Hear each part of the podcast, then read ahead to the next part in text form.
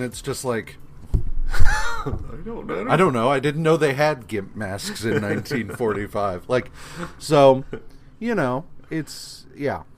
Moving on. Okay. Um, That sounds fun though. uh, so yeah, here we go.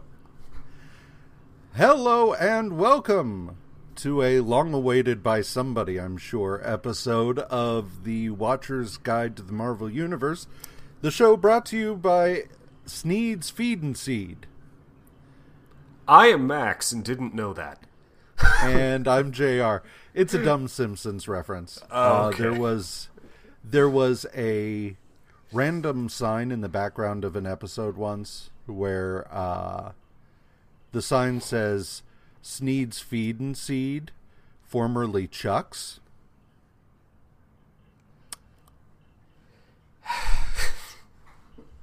Simpsons, right. Simpsons is good. Even when it's bad. Yeah. um. Anyway, How's it going? how's it going? Oh, No. well, You go.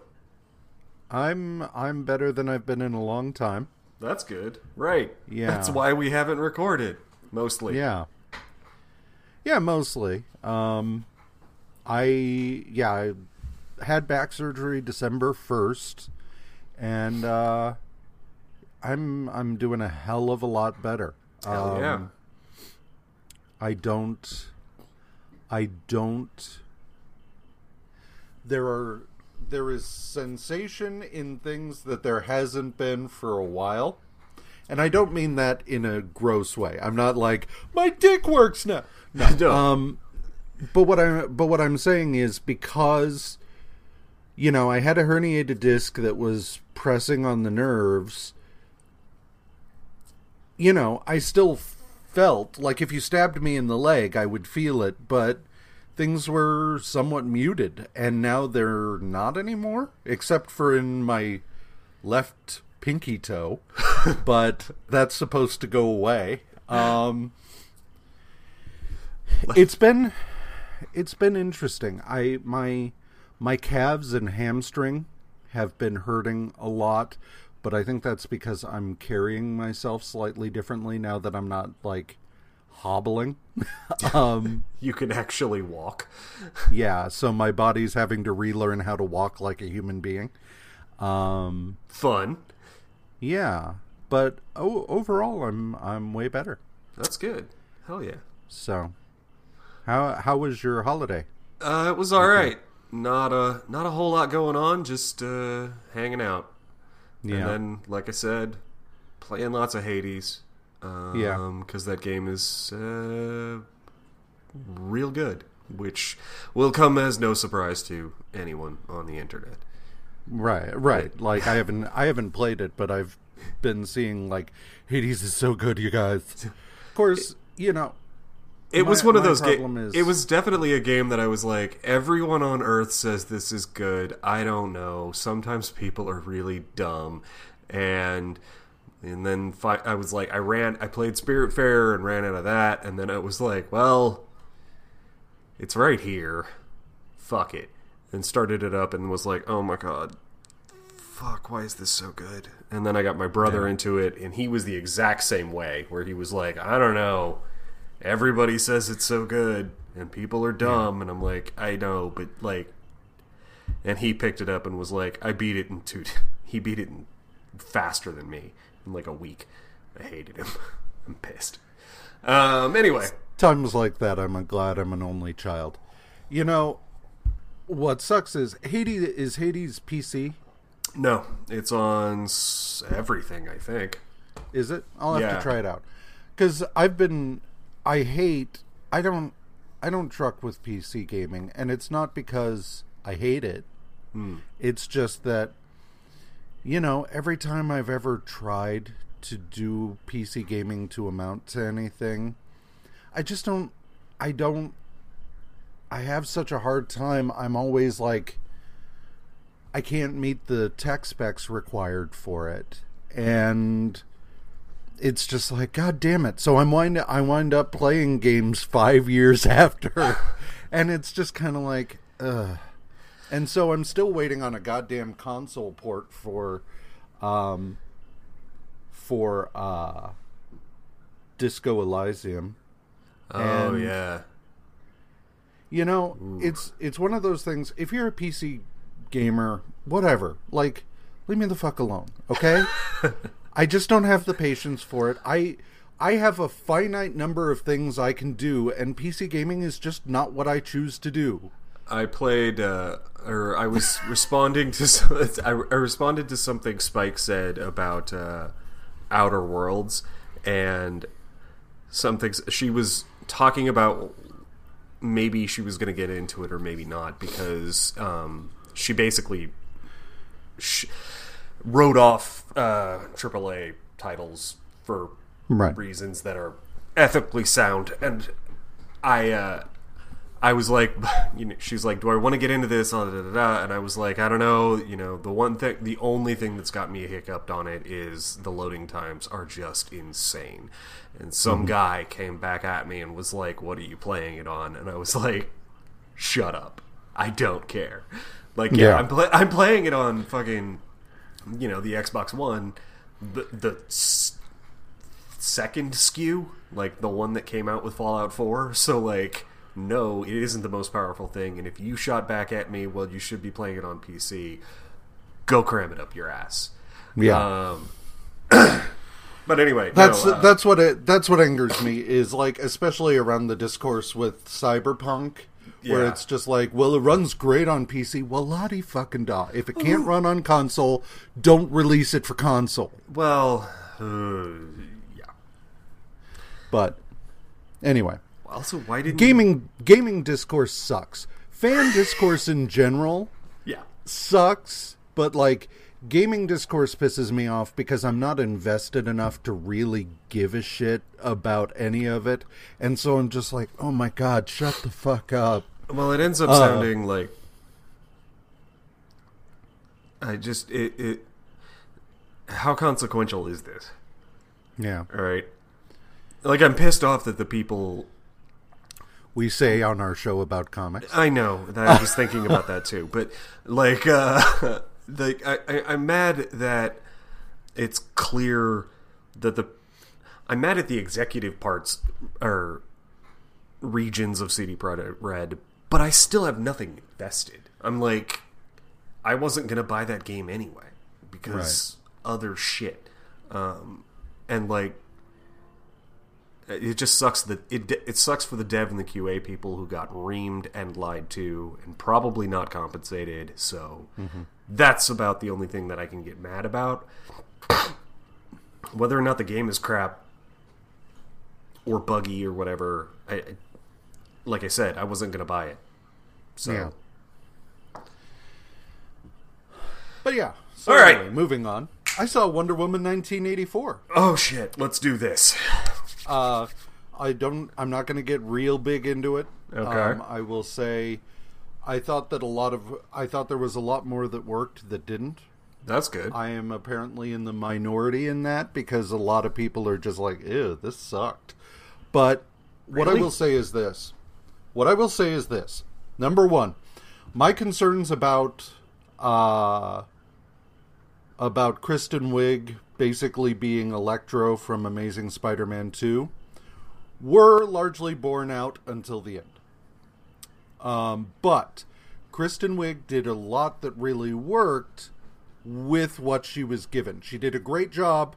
I think the what was done with the character was not just not what it should have been. She was great. I liked her. Um, and that was that was one concern I had with that was, you know, I know, I know Kristen Wiig has done drama and things like that, but I I was really concerned about I shouldn't be. I mean, Michael Keaton was a comedy actor before Batman, but still, whatever. It is what it is. It's going to be the same every single time. Anytime a comedic actor goes and does something different, it's always going to be, well, how is this going to go? Um, which is weird because and I mean I do it too, but like it it it almost always pans out, almost always. And comedy is the timing things are more important. Like they hit the beats. Right. Yeah. Anyway, go ahead. Um, Pedro Pascal was great. I loved his Maxwell Lord. Um, what I will say to anyone who has not seen it and is going into it expecting one thing, I will say it is very Silver Age. If you are used to superhero movies as they are now, where everything's somewhat grounded, this is not that. There is a whole lot of just like hand waving in a Silver Age sort of way. Um, it is it is very much like reading a pre-crisis comic book because like there are things about the big villainous plan that make no goddamn sense. And they don't even they don't even really try. It's just kind of like but how does that work? It just does. Like Yeah. go away. Just watch the goddamn movie about the greek goddess woman made out of clay. Yeah. like you know um so yeah it i i liked it as a whole. There were there were the odd thing here or there and there were a lot of nice easter eggs. Um there was a very there's a character created by gail simone named star blossom and she's kind of in there just in a sort of like if you know your shit this is yeah. This is who Bialya makes an appearance. Who's that? Bialya the country Oh, okay, yeah. uh, and uh, Simon Stagg and stuff like that. Um, so, yeah, it's it it's got a lot that really works. Just don't go into it thinking it's going to be something it's not, because even more so than the because the first one is very much a modern comic book movie. Wonder Woman 1984 is straight Silver Age, and that's not going to appeal to everybody. yeah. So, yeah. Huh. Cool. I think News. News. Oh, sorry. No. No, so- I mean I haven't seen Sorry. it. I don't really have a place to speak. It just based on what you're saying. Like I honestly that knowing that if I were to if I go through the trouble to see it, then I will actually probably enjoy it more and have. Because if it's Well, like I- just I have fucking that's- fun with this, she's swinging from lightning bolts. Chill. And I'm like, right, oh, and okay. and that's and that's the thing is like the whole movie is stuff like that. yeah, The whole awesome. movie is stuff where you're sitting there going, "What? What?" But like, it's Silver Age fun. Like Yeah. just. And and that's why I wanted to talk about it on here is because if there's anybody listening who might enjoy it, I because I think ex- expectations make a huge difference Yeah, because I've gone into movies that I hated because I was expecting them to be one thing and they weren't. And then I go back and revisit them later and absolutely love them.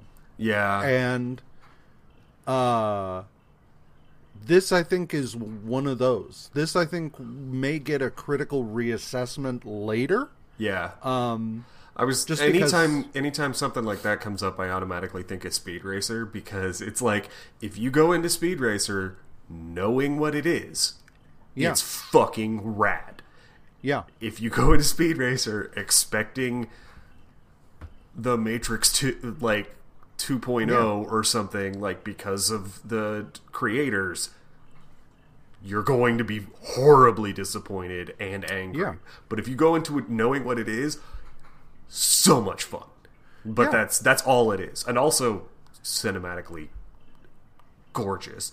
Um, Well, yeah, but, but- like that's because that's what they do. Anyway, I but like I said, I think I think yeah, if you're this is the most silver agey movie since probably the Superman movies back in the 70s. damn. Um and you know, like people complain about like the the S shield and like the kiss that erases Lois's memory and blah blah blah blah blah. yeah, but The movie is stuff like that. And that's not that's not a bad thing. It's Yeah. just not a modern conceit. Yeah. And I think that's what's going to trip up a lot of people. I can't I can't I can't really say what it's like to be a non-comic fan looking at Wonder Woman 1984, but I think if you look at a lot of the discourse surrounding the movie, that's pretty much it. I think I think people are reacting to it like it's just like what the fuck did you do? And I'm like I'm sitting over here having read a lot of Silver Age comics like, "Hmm, yes, I see. I see what you did there." yeah. So, All right, news. news. Uh we the biggest thing we need to talk about is Disney Investor Day and we're kind of we're going to kind of speed fire. run this shit. I Yeah. don't want to get bogged down uh, in, I am in literally the stretching. specifics. Do what? I am Yeah. literally stretching. Yeah. All right, let's do this. Jog in place, jog in place. Okay. All right. So, WandaVision. I still, I'm still excited. I don't care. New trailer looks good. Yeah, Really excited. There Can't was a there's a clip 15th. out there too of like 14 seconds that I haven't even watched because it's coming in like two weeks. I'll get to it. Right. It's I'll be here. Right. It's fine. Yeah. Falcon and Winter Soldier, the new trailer. Uh, I don't know that I watched it. Yes, I did. It's still good. I'm good. Like again, Yeah. I'm still Yeah. excited. It's still the same thing that it's going to be. Nothing new for me. Hooray! Yeah, looks great. Gonna Yep. watch it. Loki. Oh, I actually loved that new trailer.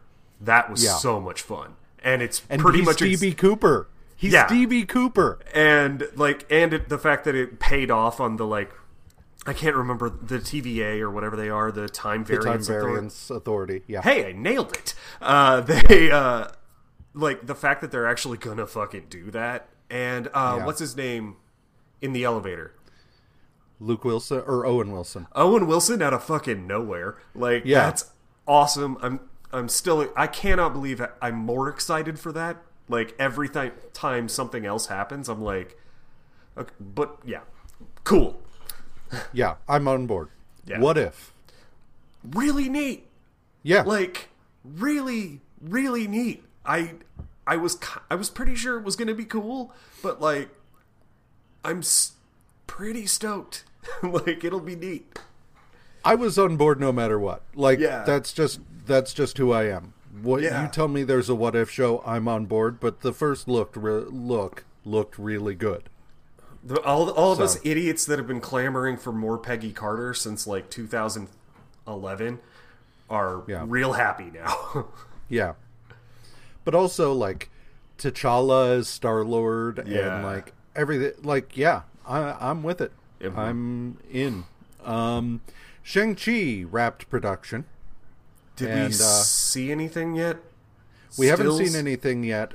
Production has wrapped, um, so that's now slightly more forthcoming than it was before. Um, I will say, God. since I since I've been recovering, I watched Kim's Convenience, Oh yeah, and I fucking love Simu Liu. Cool. I'm probably saying that wrong. I'm trying. I'm doing my best. I'm really white. Um, I love. I love him. He's awesome, and I'm that much more excited for this movie. Because that's a comedy too, right? Yeah, Awesome. I mean, because infect inf- infecting Shang Chi with a little bit of comedy is a is a good move in Yeah. general. So he's also funny in the book though too. Sometimes. Okay. Occasionally, it depends. The book's so Um, weird. Go for it. A couple of things here we kind of just can mention. Ms. Marvel had two has or Miss Marvel. There was a sizzle reel. I didn't watch it um, Uh, because di- I'm gonna watch it. I did. It's fine. Uh, there's there's not a lot going on there. Yeah, Carol will show There's- up at the end. There's Okay. been there's been a little bit of controversy about some casting decisions. Apparently, uh, I am not qualified to weigh in on really most of that. I know that there's one one person who was cast who's a bit of a sex pest, apparently. But Oh, I don't know. sucks. Captain Marvel 2 has a release date. That's really all there is to say. Uh, Hawkeye. um, I will mention there are some behind the scenes photos, and those look good. So, Oh. I think I saw some of those, but I don't remember. I mean, it's just like Hailee Steinfeld walking around in her Kate Bishop uh, outfit, and it's just like, all right, cool. Yeah. Neat. And there's the dog. Awesome. Hooray! Uh, She Hulk. The one thing I will say about She Hulk is it appears that there's going to be some comedic elements to that, which is good because I think that's one of my favorite She Hulky things is that period where it was incredibly meta and incredibly like, you know, like what It's a what comic is- book.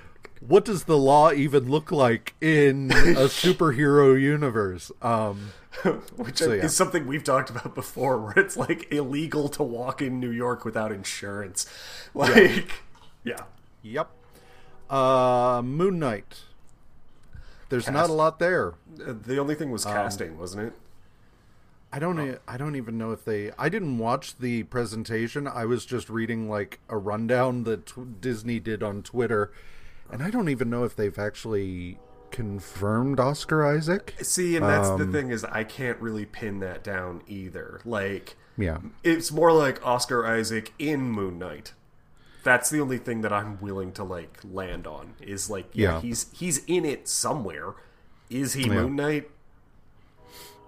I hope so. I think. That would be I think that would be great. I'm I, cool that would be that, wonderful. like, is he? I, yeah. could be a fake out too. Uh, Samuel L. Jackson and Ben Mendelsohn in Secret Invasion.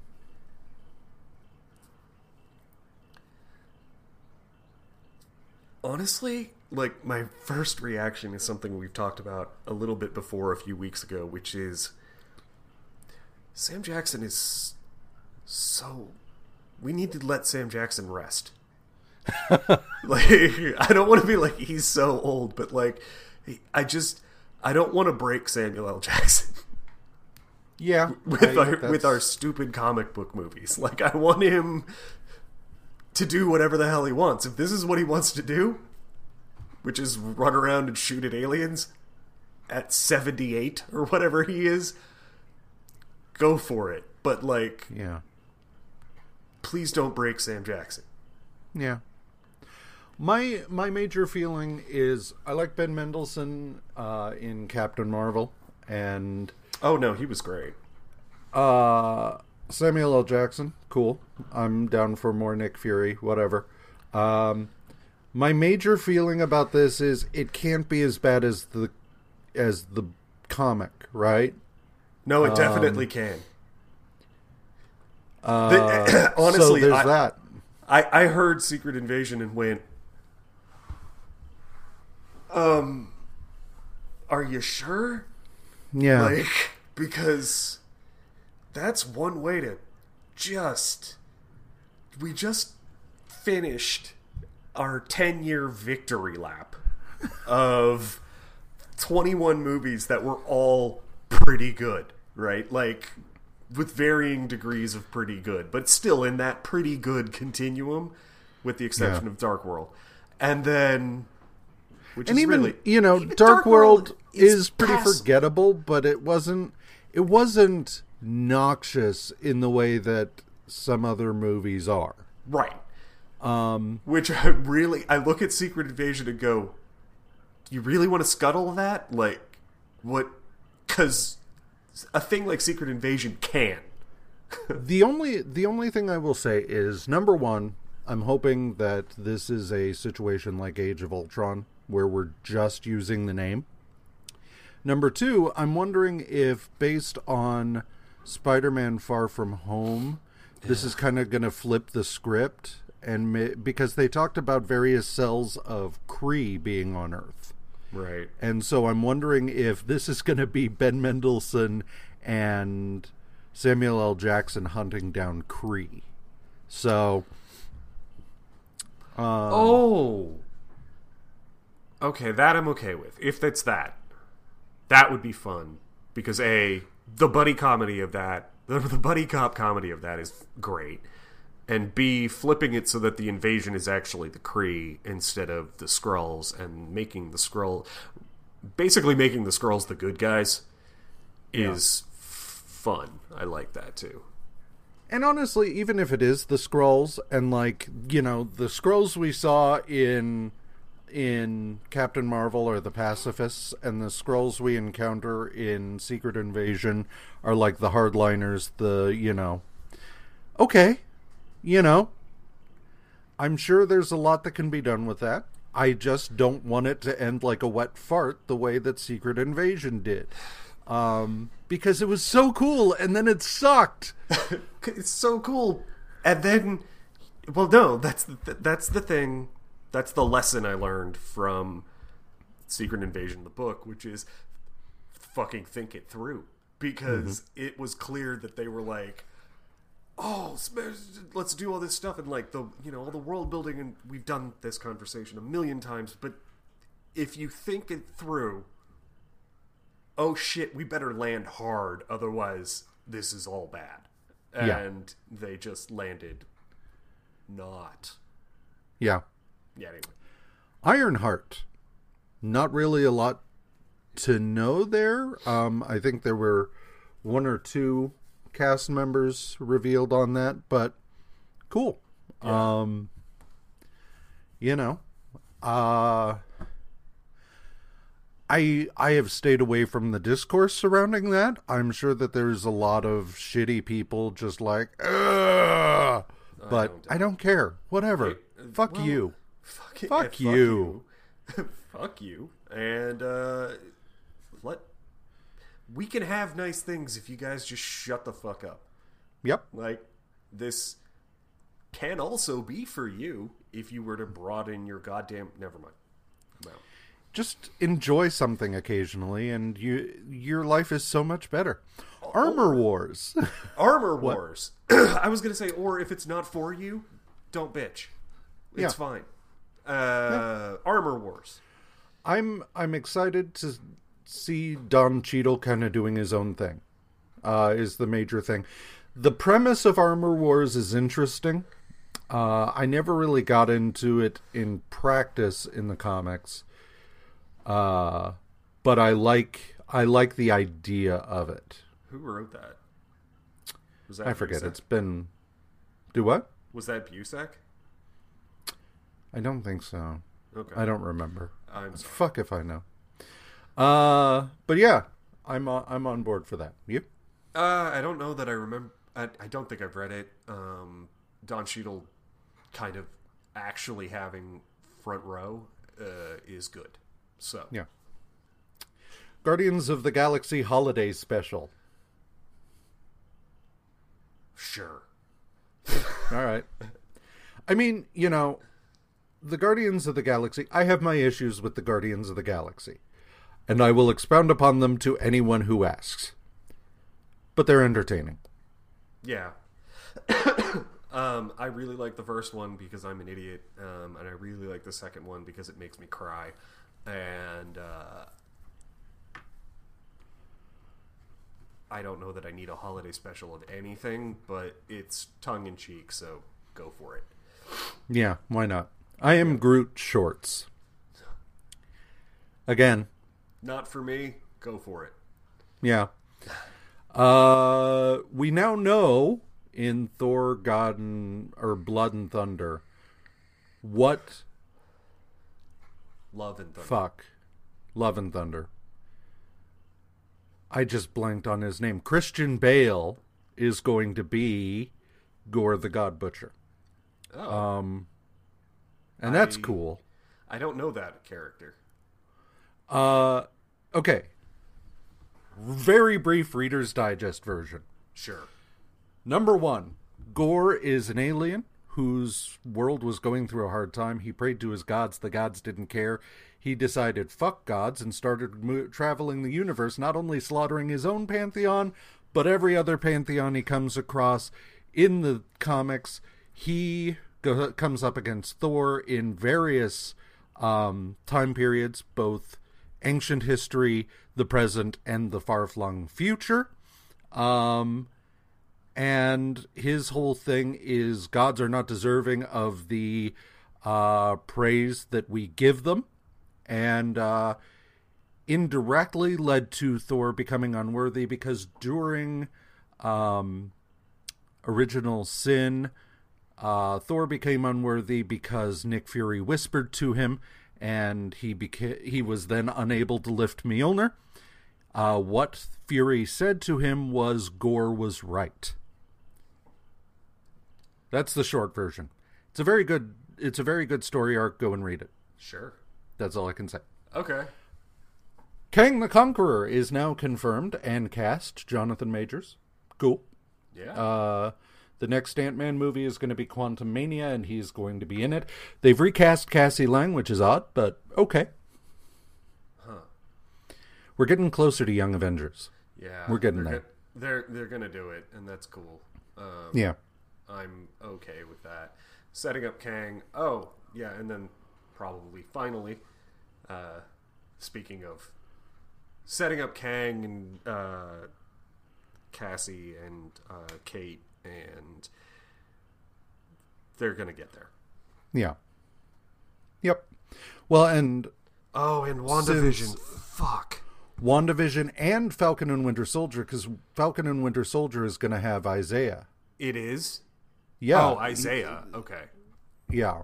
Um, which leads to Patriot. So we're definitely doing Young Avengers at some point. I mean, that's Right. just that's a given. Oh my god. It's just anytime I, I think about WandaVision, like the very first trailer when I saw the two the two bassinets and I was just like, Oh no, that's real bad. That's Yeah. real, real bad. And Jocelyn was sitting next to me and she was like, Why? And I was like um Oh god. How do I explain? She unmakes reality like a couple of times. what? Yeah. Yeah. I just hope we never get the uh, the MCU version of the Children's Crusade. Yep. Moving on. I'm sad now.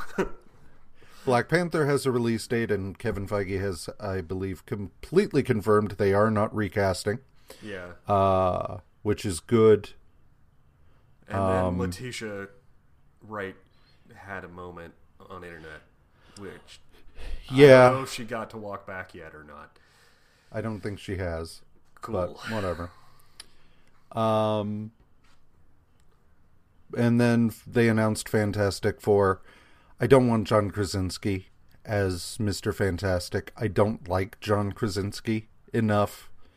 Um, Is that rumored or confirmed?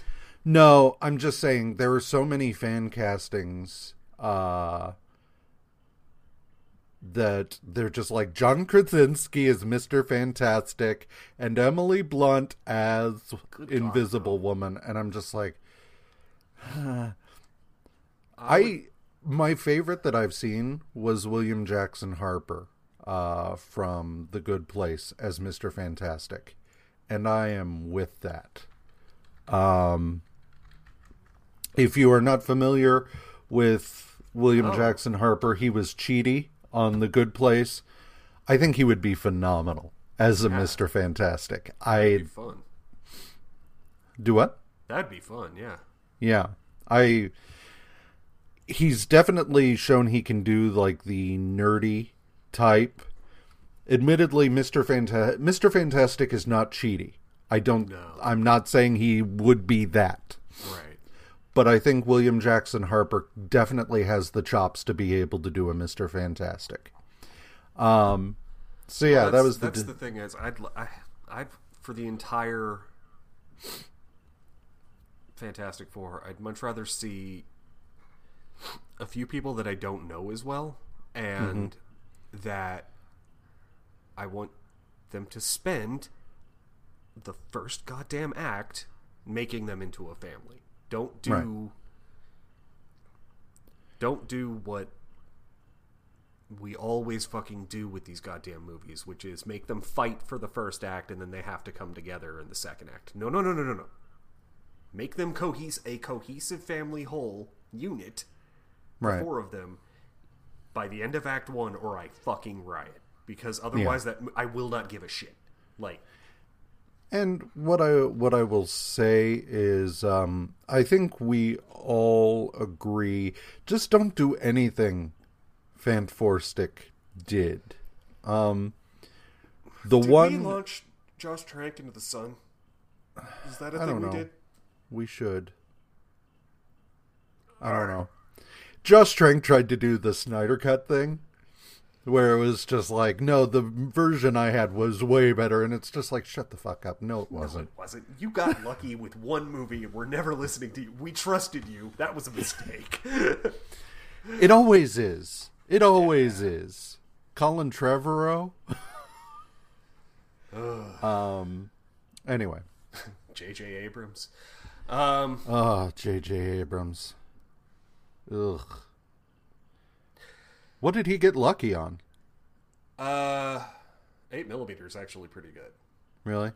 I never saw Not eight millimeter. Not eight millimeter. No, um, Super Eight. Super Eight. Super eight, not eight. Eight millimeter. That's a whole other Thing. Eight millimeter was the snuff film, right? yes, it was. Uh, Uh, J.J. Abrams directed eight. Well, I never saw Super Eight either, but Su- Super 8's actually pretty good. Uh, and honest to God, you know, you kind of we gave it shit for being what it was, but as a movie, uh, the first Cloverfield isn't bad for what it is. It's again, it's one of those. If you know what you're getting, you can just be like, okay, this is dumb and fun, and I don't give a shit, and none of it has to work. it was okay. It was, it was not. I don't. There is nothing. Here's the thing. Oh, okay. Nothing J.J. Abrams has done warrants the level of of fame and access he has, in my opinion. Probably not. Got it. I, I, I'll I'll agree with you on that. Anyway, comics. Comics. Uh, we start this week with Machine Man number five, which has a cover by Jack Kirby and is written and penciled by Jack Kirby, colored or inked by Mike Royer, colored by Petra Goldberg, lettered by uh, Mike Royer, and edited by Jack Kirby and Jim Shooter. The short version of this issue is that Machine Man and 10 4 fight. Um, the psychiatrist, Dr. Spaulding, that Machine Man met, tries to convince the military that no, for real, they should work with Machine Man to defeat this menace, not against him. Uh, and then at the end, the military shows up, and 10 4, in an attempt to stall and misdirect in in order to allow the armada that he called time to arrive, surrenders peacefully and says that he was simply attacked by Machine Man. And Machine Man's like, no, that's not what fucking happened. And everybody's just like, okay, we'll figure it out. Come on. And yeah. Machine Man's like, no, I don't want to go with you. You suck. You're the military. You've been trying to murder me. Uh, pass. So he bounces out and ends up at a costume party where. Well, that uh, isn't, I think. Nope. That's this Oh, is issue. it? Oh, God. And he ends up at a costume party where he proceeds to wow everyone and meets a fancy lady who wants to do him kisses. Um, and they he's she's like, "Hey, come here. You got to watch the TV." He watches the TV, finds out that they're looking for him to come come in from the cold. It's been an hour and a half. I mean, like uh Yeah, this is this is some severely like this would give me whiplash. yeah. Um and yeah. At the very end, 10 4 turns on his uh, captors here. Not captors, his the people he's turned on. He basically goes, ha ha, Machine Man was right. All I was doing was checking down the clock. You guys are bummed. Yep. Yep. Uh, Machine Man number six has a cover by Walt Simonson. I did not realize it was Walt Simonson, primarily because he seems to be aping uh, Kirby's style pretty hard here. Um, but yeah, it's Walt Simonson. That's rad. This issue, we ba- we get more machine on machine action. Um, and then eventually, like in the course of the fight, um, Machine Man discovers that uh, 10 4. So, Machine Man is basically able to use machine hypnosis on 10 4 and shut him down. He discovers that during the fight, the 10 4 is powered by a nuclear reactor. So, he does a little jiggery pokery. Um, and I'm pretty sure this is a war crime, but turns 10 4 into a corpse bomb which then gets uh, transported to where to where the armada is going to be coming out of hyperspace basically. Um, and they're just like oh hey one of our soldiers is like floating in space randomly. What's that about? Oh no he's gonna blow and they're destroyed Yeah, that's definitely a war crime. I I don't I mean don't get me wrong I don't have the UN code memorized but I feel like turning turning the corpses of enemy combatants into bombs is a war crime. Uh yeah. It's it's certainly gauche. I I feel like if dressing up as if I, I feel like dress if dressing up in enemy uniforms is a war crime, that definitely is. It seems odd that the UN would be like you can't wear the wrong clothes, but desecrating corpses is totally fine. Moving on. Moving on.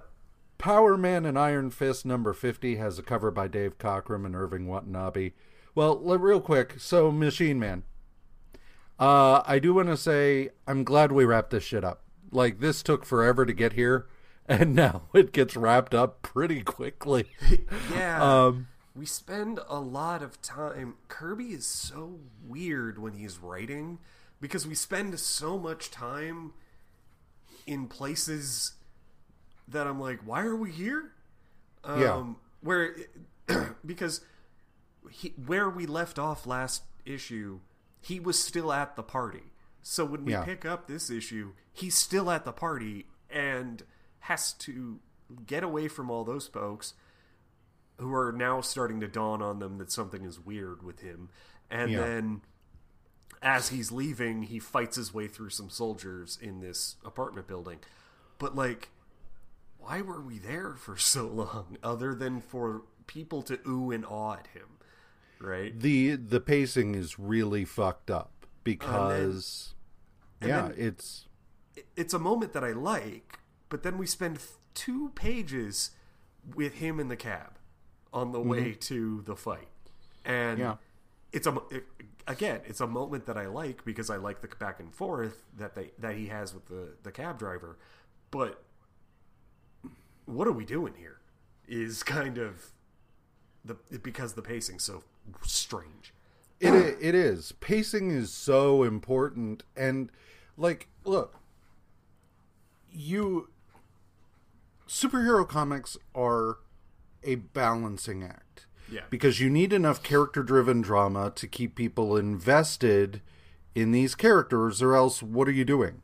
Yeah. by the by the same token you also need to give the overarching plot its room to be to be um brought a, brought about in a satisfying manner.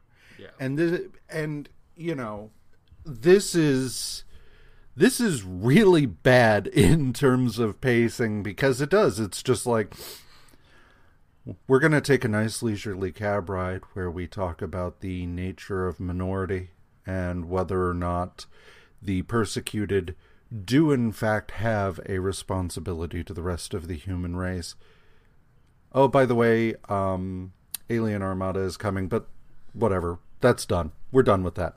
Um, After, and after the cab ride, there will be a minor scuffle wherein the bad guy who had been kicking the shit out of our protagonist two issues ago is fairly well dealt with, and then we uh, rejigger him and blast him into space. Like and knock out like his entire race, and it's the- just like, the whole problem is solved. yeah, It's like fine, but like yeah, and like that moment in the cab is important and i wanted to have that but at the same time no, What? it's so just over now okay. yeah, yeah. Uh, Power Man and Iron Fist number 50 has a cover by Dave Cockrum and Irving Watanabe, written by Chris Claremont, penciled by John Byrne, inked by Dave Cockrum and Dan Green, colored by Francois Mouly, uh, lettered by Denise Wohl, and edited by Archie Goodwin. Luke Cage has been cleared of all charges uh, relating to his being imprisoned. Um, he and he and uh, Danny and Misty and Colleen and Jeryn Hogarth and everybody are having a party to celebrate. Um, we're trying to figure out what we're going to do. Misty and Colleen offer Luke a job, and he's like, I don't know, that's not really my thing. Um, we get a brief flashback of um, of uh, what what they're talking about, basically. yeah uh, if you've only been reading his iron origin. yeah if you've only been reading iron fist here's power man's deal Yeah. Um and uh then Claire shows up and she's like, "Hey, I'm really happy for you, but we're done. I can't do this anymore. My life is in constant danger whenever I'm with you and I I really care about you, but that's just not who I am." And he's like, "Oh, quit." And she's like, "You couldn't if you tried." And so she leaves. But then, not to worry, because we introduce a new love interest this issue. Um, and I was honestly confused because Harmony Young, I thought it was Misty. Uh, when when she showed up, because there's not really there's not really the only thing Luke Cage says is I forgot the lady was beside me because they come they come under attack from uh from the from Stiletto and Discus um who think that even though Luke Cage has been exonerated he's still a convict and deserves to die. yeah Um, also their dad is there the original warden from uh or no Right. the nice warden not the bad warden Yeah. Um they attack and in the course of things they wind up bringing down a balcony on Luke and next to him is Harmony Young. But he only ever refers to her as the lady yeah and I was really I was really unsure. I thought it was Misty and then he kissed her and I was like, "Wait, what?" And I had to go back and reread it and it's Harmony Young who becomes the love interest. Whatever. Uh fight fight fight. Uh, Iron Fist follows them up onto the roof and nearly falls off. Um, well, falls off, but manages to plow through a plastic covering of a rooftop pool and into the pool. Everybody else thinks he's dead for the moment. Um, the one the one thing I will say works really well here is that uh, during this, um, oh yeah Rafe comes in, um, Misty's former partner, and Stiletto fires a bunch of stilettos and hits him. He goes down. Misty wrecks Stiletto and then like shoots him in the shoulder, and then while he's on the floor, comes up and gets ready to blow him away. Pulls the trigger, but Luke catches the bullet, and he's like, "You don't want to do this." Like, and she's like, "No, I do," and he's like, "Trust me, you don't. You think you do, but it's a huge mistake." And uh, then Rafe, it, turns out that Danny is right behind them. Rafe is still alive because the the little knife hit his uh, badge, and uh, in the end, Misty is like, "You know what? You're right. Thank you for preventing me from doing something really stupid." Uh, and Luke winds up taking the job with them. So, yeah, I hate Stiletto and Discus. I hate Yeah, them. they're garbage. They're terrible. I hated them the first few times they showed up. Uh, but so much happens in the last two pages of this that I'm like, holy shit, this is rad. Because Misty already thinks, like, that's the thing is Misty is already like, maybe Danny's dead, which would Right. be, which sets her on edge. And then Rafe gets ostensibly taken down and she just fucking flips. And it's earned as hell. Um, like I get it. And then when uh, Luke stops stops her from doing that, like again, and this is so weird that we were just talking about pacing, but the pacing on this is so good that it she Yeah. goes from no, I'm gonna fucking kill him to clearly there's some p- time that's passed and she's like, okay, yeah, no, you were right. Uh, cooler heads and all that, and holy shit, I would have been upset. Um, like, it's it's really good in these last two pages. Yeah, yeah, it, that was that was a good issue, and I think sets up where the series is going from here Oh yeah, uh, really well. So, yeah. Uh, Cap- Captain America number 217, uh, I feel like we can breeze right through. Has a cover by John Buscema and Frank Giacoia and Gaspar Saladino, written by Roy Thomas and Don Glut, penciled by John Buscema, inked by Pablo Marcos, colored by Phil Rachelson, lettered by Denise Wohl, edited by Roy Thomas and Archie Goodwin. Cap and Falcon go to the barber shop uh, that leads to Shield, um, and go into the Shield base. They're attacked initially. Uh, they fend them off. Fury's just like, yeah, well, we've had some moles, so we wanted to make sure everything was on the up and up here.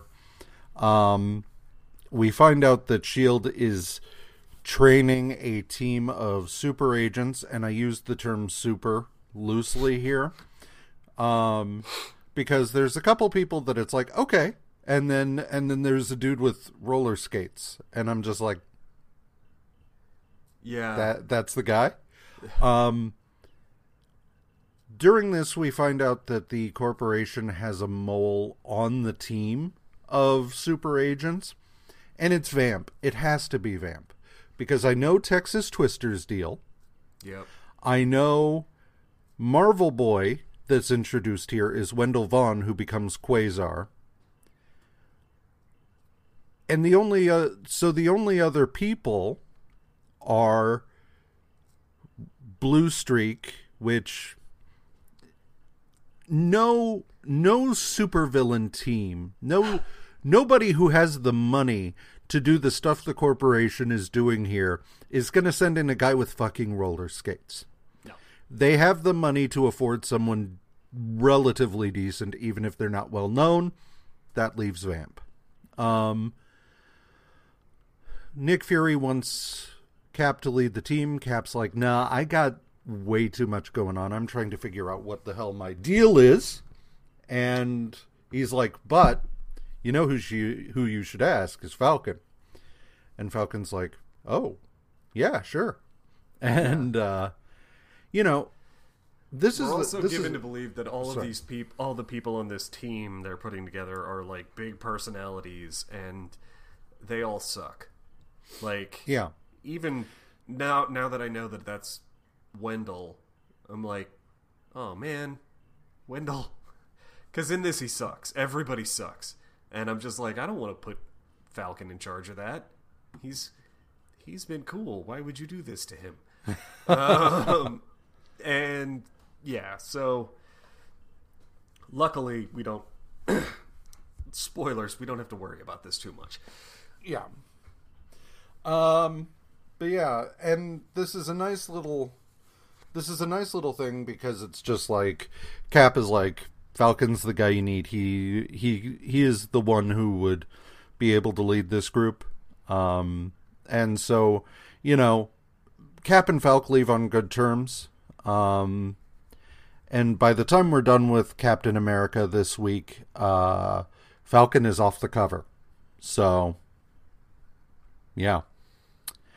Um, all right. Well, that brings us to Captain America number 218, which has a cover by Sal Buscema, Joe Sinnott, and Gaspar Saladino, and is written by Don Glut, penciled by Sal Buscema, inked by Mike Esposito and John Tartaglione, colored by George Roussos, lettered by John Costanza, um, and edited by Roy Thomas. We start the issue, and uh, Cap talks to Cap talks to Sharon and is just like, "I got a lot going on. I think we need to take a break. It's it's not you, it's me." um, and uh, she rushes off to try and talk to him at his apartment. He, meanwhile, has stepped out uh, and intervenes in this woman getting harassed. Uh, the woman turns around and smooches him uh, right as Sharon's coming around the corner. So he's, oops. She yeah. Sharon fucks off thinking that he's uh, stepping out on her. Um, yeah, they go to Avengers Mansion, uh, and they sit down and talk. This woman Veda explains that she is the daughter of Agent R, who was at the creation of Captain America. Um, they start to talk a little bit, and then Iron Man walks in and he's like, "Hey, Sharon. Oh, uh, you're not Sharon. Sorry." and uh, he says, "Yeah, I was just uh, checking out the. I was going down to check out the submarine because there's some stuff we need to figure out, uh, need to update or whatever. And Cap's like, I'll go with you. Sharon visits the SHIELD facility and explains the situation to Falcon, and Falcon's like, Yeah, no, I don't know. I don't know what was going on, but it probably wasn't that. Um, and uh, so Cap and Iron Man get down to the sub. Iron Cap's like, I've or Iron Man says, you know, hey, I'm not really a talker, but uh, do you need to talk? And Cap's like, I just, there's a lot going on. I don't know what my deal is. Uh, and I just feel like maybe I need to come down to the sub. Uh, they get in there, and he, Cap listens to the audio from uh, from the day they found him in the ice. Um, the the the major thing here is that generally speaking, it's it's agreed that in Cap and Bucky's last mission in World War II, they weren't on the plane for very long. Yeah. Um, however, in the generally agreed upon version of things, the base that the plane launched from was England. Right. Was in England. However, Cap in Avengers number four explains that he hit the water just off Newfoundland. Newfoundland. Yeah. Not New not Newfoundland. That's that's another imaginary country. There's no such thing as Finland, by the way. No, I know. Okay. It's all just to cover fishing rights. It's fine. yeah. Um, Newfoundland. If you're fr- if you're quote unquote from Finland, we know the score. Yeah. We're on to you. I don't want to hear it. You're Such... Lithuanian anyway. Shut up. uh, so many bullshit conspiracy theories. Anyway, the thing about it is, uh, yeah, that makes no sense. um, no, if you were like, if if you were only on the plane for, and they did a rerun of of it in this or the next one, I don't remember. But if you're only on the plane for like 45 seconds, even though it's a real fast drone, right? You're not Yeah. going to get from London, which is in the on the far side of England, to fucking Canada, right? Yeah. Even the closest part of Canada. You're going to get over Surrey, maybe. Yeah. Um, like I don't know England. That, that sounds like a place. Um, It's fine. And it is a place. I don't know. I don't, know where, where specifically it is. Um, but like they're not going to get that far. So how did he end up in the ice? Uh, Yeah, and I I went back and looked at Avengers number four, and he does actually say, "I hit the water off Newfoundland, Newfoundland, Newfoundland, not New Finland. France is bacon, um, but the uh." He does actually say that. And i was like what? Because in reading this i was like well maybe the currents carried him there? But no he says he hit the water there um which is a pretty big issue. Um this is how we fix that. Uh he realizes that makes no goddamn sense. So he goes to canada. Um like you do. and while you know when you need it when you need answers canada's the place. Um Is that the problem? I've Well, when I say answers, what I actually mean is cheap prescription drugs. oh Um, okay. so he goes and he's like wandering around this town, um, apparently just hoping to find somebody who knows what the fuck's going on. Uh, again, It's such a weird Silver plan. Yeah, well, yeah, but like that's even he because we're Bronze Age doing a Silver Age thing. Even he's like, I actually don't know why the hell I'm here. Halfway through, Yeah. like, is wandering around. He's like, I don't know what I expected. This is yeah, this is nothing. This is just a Yeah. fishing village. Great. Now I'm in Yeah. Canada. like, and I just love that his realization is basically like, what, fucking, what did I expect? It's it's it's pigeon. Don't open dead pigeons. Dead doves. dead doves do Yeah. not eat.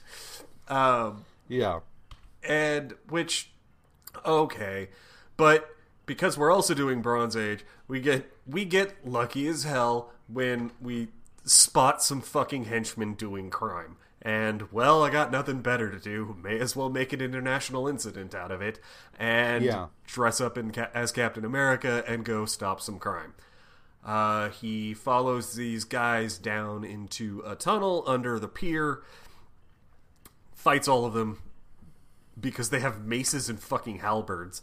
Like, who, who are you? Uh, Well, it's it's comics where a dude a dude with a Bronze Age weapon is able to be on the Avengers. Um, I love Hawkeye, but yeah, it's a bow and arrow. um, uh, and also it's a shield. Like that's all you got. Yeah. but that's all you got, my dude. Because we we're still in that wiffle waffle back and forth about how much the serum augmented his strength. Uh, we are currently. and don't get me wrong, it's a good shield. oh, it's a great shield. It's a great shield. It's phenomenal. and but he's it's a shield. He's real good at using it, but it's a shield. Um, He finds these guys, or he follows them down, and we are introduced to General Decker, Yeah. who he's like, "Why do I know that name? Shit, Yeah. Why do I know that name?" And I know you. Decker's like, uh, "Hey, I need you to, since you're here and finally you've returned." And he's like, "What do you mean? What do you mean returned? What the hell's going on?" Cap's actually taking Yeah. this fairly well for a guy who's like, "I know you. You're finally back here." And Cap's just like, "Okay, I'm gonna need you to slow down and give some some, some answers." And uh, Decker's like, "How about instead of answers, I show show you a giant robot you?" And, and Yeah. Cap's like, well, why would this be good? Yeah. Um so then Captain America number 219 has a cover by Sal Buscema and is inked by Joe Sinnott, lettered by Carol J, edited by Roy Thomas and Archie Goodwin. Um we flash back to World War II. Um and here, here's the thing. If you if you go back and read the early issues of Captain America during World War II, Steve Rogers is a bungling private. That's part of that's part of there's this whole comedic aspect to it with his uh, sergeant, Sergeant Duffy.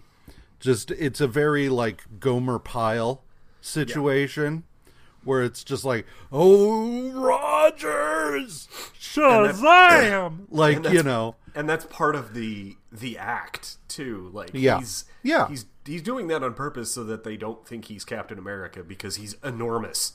Like yeah. That's the He's enormous and he has a teen sidekick, and like so does Cap.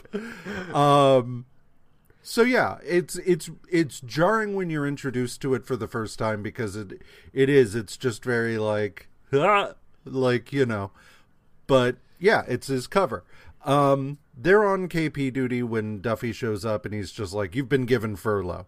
The furlough is actually a cover for him to go to the United States uh, to Democracy Pictures, where they are f- filming a serial Adventures of Captain America.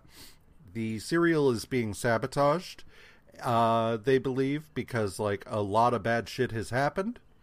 Uh, it is worth mentioning this is actually in in the in World War II there was a Captain America serial that was much like this, where Cap did not have a shield, there was no Bucky, and uh, they did change his his uh, secret identity. Like they, his secret identity was some random law dude.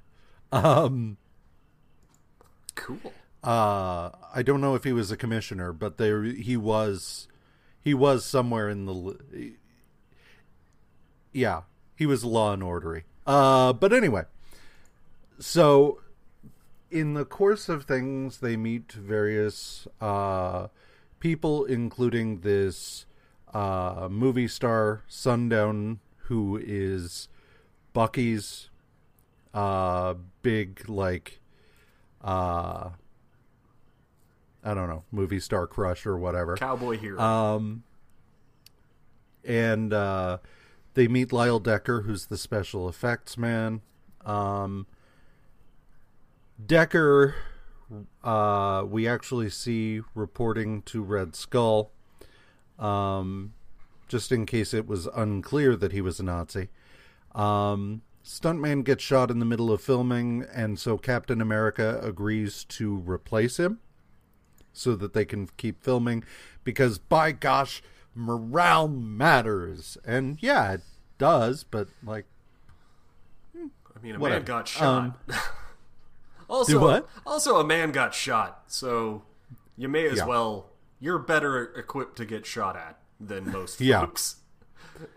um so yeah um Also, in the montage, the splash montage, we've got Captain America driving a car one-handed while we stand on the seat and fire a gun over the window, and uh, also him hanging off the tail of a helicopter. So, Yeah. yeah, no, Cap was better suited for this anyway.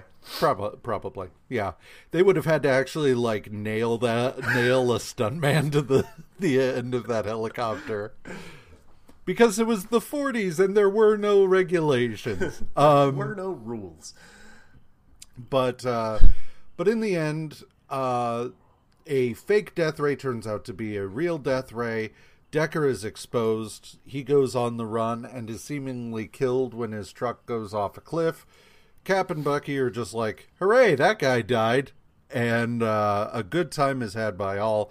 At the end, they are in a movie theater watching, or they're in they're in a theater um, watching the serial that Cap was in. And then we flash back to the present, and it's De- old man Decker being like, "And I didn't die, and I hate you, and I'm gonna kill you, maybe I don't know." Uh, We'll see how this plays out. next, yeah, and that's the reason why you're here. And Cap's like, "I remember that, but also." Why am I here? like, Yeah. none of that explains why I'm here. And he's like, Yeah. just you wait. And he knocks him out. Yeah. So Captain America number 220 has a cover by Gil Kane, Klaus Janson, and Irving Watanabe. Is inked by John Tartaglione and Mike Esposito, and lettered by Carol Lay and Annette Kawecki. What I will say is, these two issues have backups, and the reason for that is because four pages of art from this issue were lost. Oh, wow. And so the next issue, uh, this issue and the next one have backups in order to make up for that fact. So, um, that's why that's why this issue kind of ends at an odd point is because, uh, yeah, they they straight lost the end of the issue. Um, so we start this issue. Colonel Decker, having survived, or sorry, Lyle Decker, having survived the uh, truck going off, meets up, swims up to a submarine, um, and on board is the Red Skull, who tortures him because he sucks.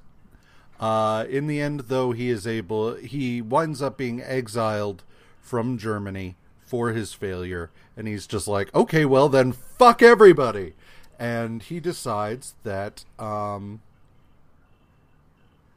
the uh, the U.S. or the Axis and uh, powers and the Allies are going to wind up destroying each other, and so he needs to prepare so that he can step in and take everything over. Um, as all of as all of that is happening, Cap goes on his fateful final mission with Bucky, uh, and lands. uh, He splashes down in the English Channel.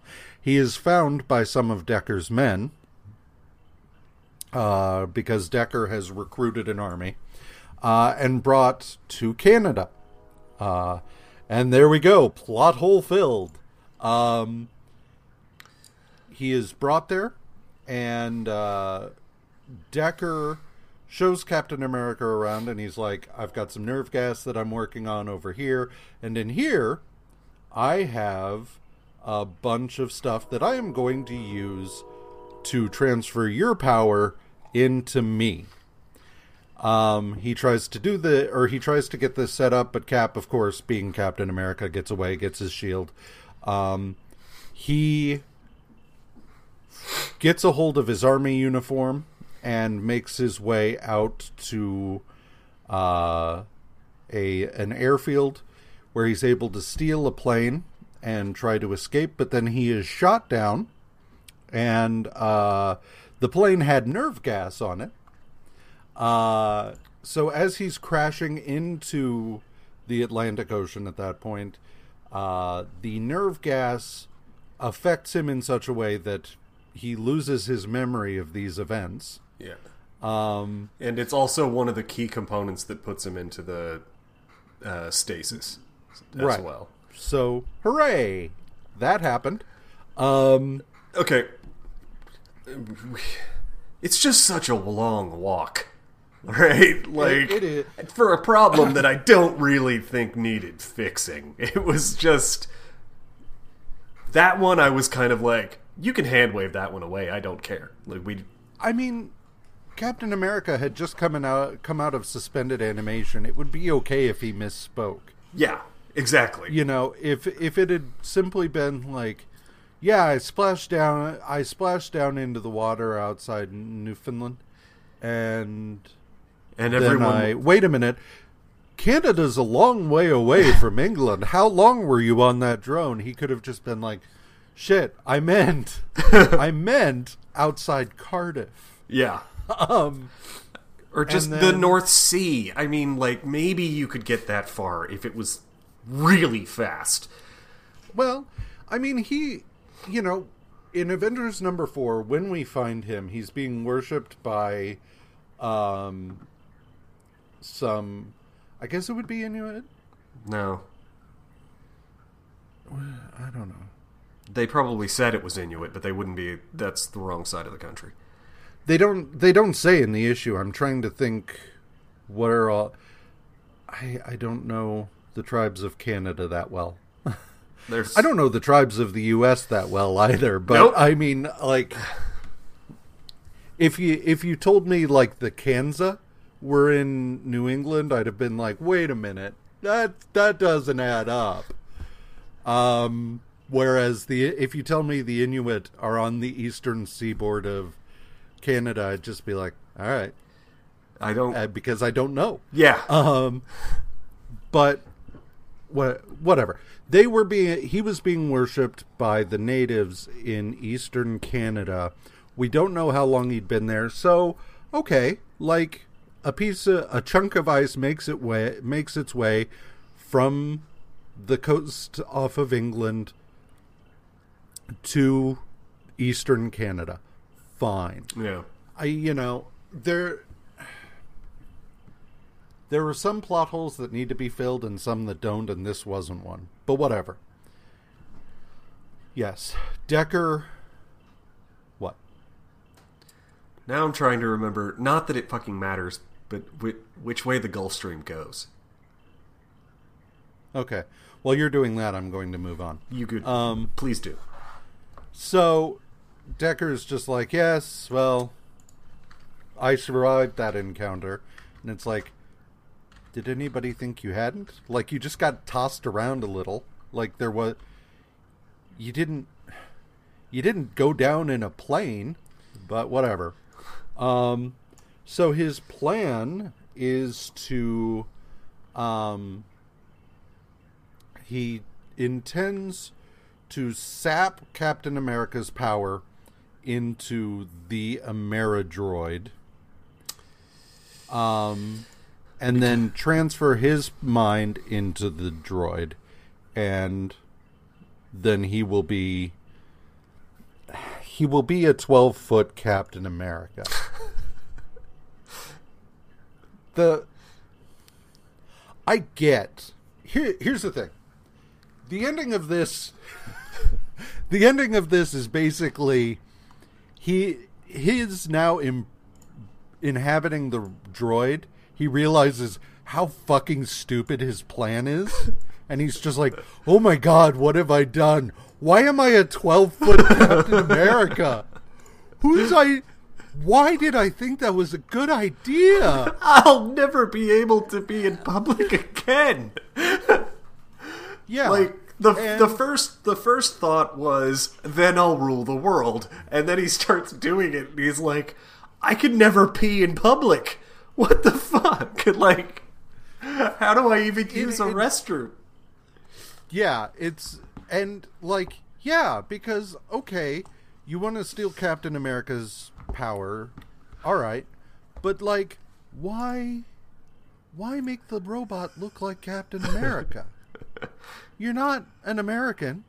You have no love for America. And you're 12 feet, so you're not trying to fool people into thinking you're Captain America. Because Captain America, I don't know if you know this, is not 12 feet tall. I mean, did Decker just misremember how tall Cap is?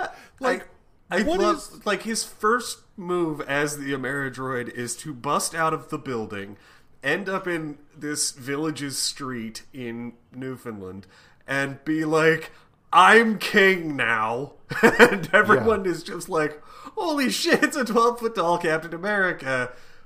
And then Cap comes in, punches him, and they're all like, "Good, he's not king," and he, they all run away. And again, it's as soon as he does that, where he's just like, "I'm king now," that it's like you can't just do that, right? Yeah. like Doom gets you have away. to you have to depose somebody first, at least. Yeah. Like you have to you can't just announce you're king. You have to you have to like seize power somehow. Right. It's it's not it's not like bankruptcy. You don't just get to declare it. I'm Um, king now. Sure, buddy. um, like no. If this were yeah, if and- this were New York, where in this universe someone declares themselves king of New York every other month, and everyone on the street just goes, "Uh huh, great." So don't get on the trains today. Perfect. I'm gonna go home. Um, I don't know. Yeah. So the uh, the issue ends with Veda checking in with Kligger. Make sure you say that right. Yep. Um who runs the corporation and he's like how is it going with Captain America and she's like yeah, he left. and he's like what? We'll stay there. Wait till he comes back. And she's like I am. And that's where the issue ends because lost art. So then we have a brief uh, follow up called On On a Wing and a Prayer, written by Scott Edelman, penciled by Bob Budiansky, inked by Al Gordon, and lettered by Jim Novak, wherein a dude who wants to be a supervillain kidnaps Red Wing and is threatening to kill him unless Falcon shows up. Falcon shows up and wrecks him handily, and that's the end. We never see this guy again. This guy is sitting here. He's he's captured a bird. And this is this is step 1 of his plan to become the next Doctor Doom. Um, I just everybody's plans this week, by and large, are just like, no, wait, okay, and then what? like, and then I'll be famous. And Okay, it's just wait. like, so wait a minute. so wait a minute, You're you kidnapped a bird, threatened the And you're- bird's owner, who loves him like a son, with death. Also, that bird's owner is buddies with Captain America, and your plan is to beat him up and then be famous? Like, and he and this is this is the thing like this is just a. I guess good job aiming for the middle. The- don't get me wrong. I like I like Falcon, but I at this too. point in time, he's kind of, like his claim to fame is like he stands next to Captain America a lot. I, mean, mean- to the general public. to the general public. Like we know that he is actually a good fighter and Yeah. he's real good with those wings, but like to the general public, he's the guy that stands next to Cap. right. And no, even he nobody knows that. in this world has reason you know no one who has not fought cap and falcon yeah. or knows sam Yeah.